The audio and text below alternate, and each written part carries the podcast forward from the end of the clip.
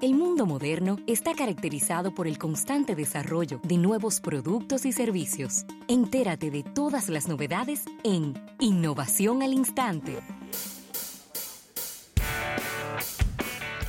Bien, agradecer estas innovaciones al instante, agradecer a la Presidencia de la República por el auspicio de la misma. Mira, y esta, y esta innovación es una innovación de interés nacional porque esta es una de las herramientas que más se utiliza por parte de Google y es que Google, valga la redundancia, está anunciando que pronto podrá transcribir los audios en tiempo real en su herramienta de traducción, Ravelo. En una demostración, Pero me, gusta eso. en una demostración se mostró que la traducción que requiere de conexión a internet no funciona palabra por palabra, sino por fragmentos de texto, mientras, mientras que el app determina la mejor traducción posible. Así que la tecnología de traducción de Google se volverá más poderosa, así se ha anunciado por este, el más importante buscador del planeta, que hará que su aplicación de traductor para móviles Android se convierta en Real Time eh, Traductor Humanity. Con la capacidad de hacer transcripciones en tiempo real y esta herramienta permitirá a los usuarios transcribir conversaciones de audios a texto para así traducirlas en otro idioma, Ravelo.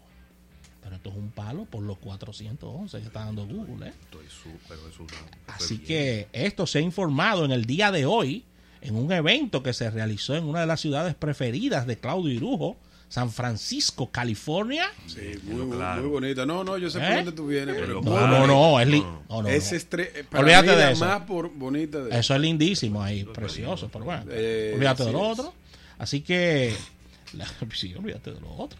En una demostración efectuada en este evento de prensa, se pudo demostrar los avances y la exactitud de esto que está presentando Google, que ellos están empleando, Ravelo, mecanismos de inteligencia artificial para este traductor de Google para móviles Android. Y esto se presentará a mediados ya terminado el producto de este 2020. También viene para iOS, lo mencionaron. No se pongan guapos los muchachos, que también viene para ustedes. Está bien. ¿Eh? Sí, está bien.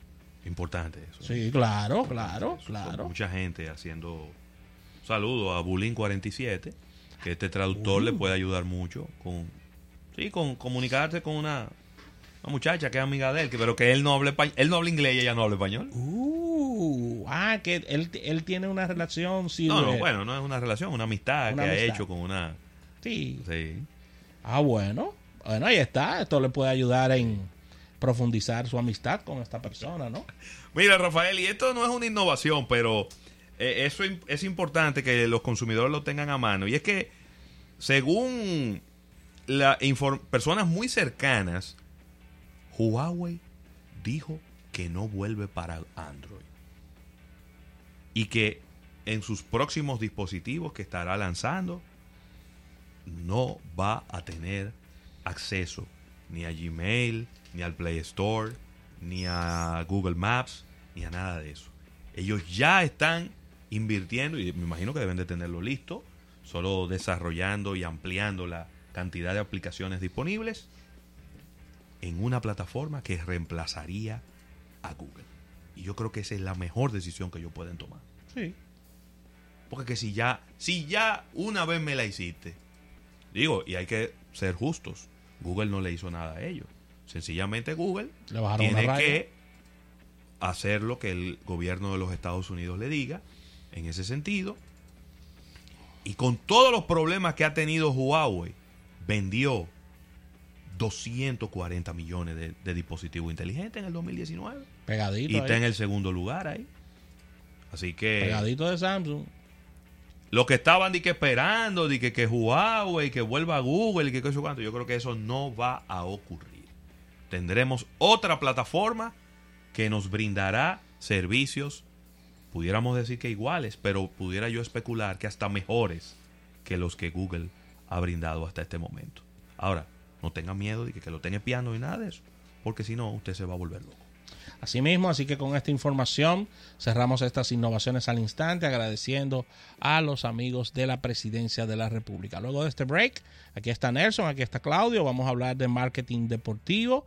Los veo muy tristes por los de, lo de Kobe Bryant, vamos a hablar de esto y otras informaciones que han traído los muchachos para ustedes en el día de hoy.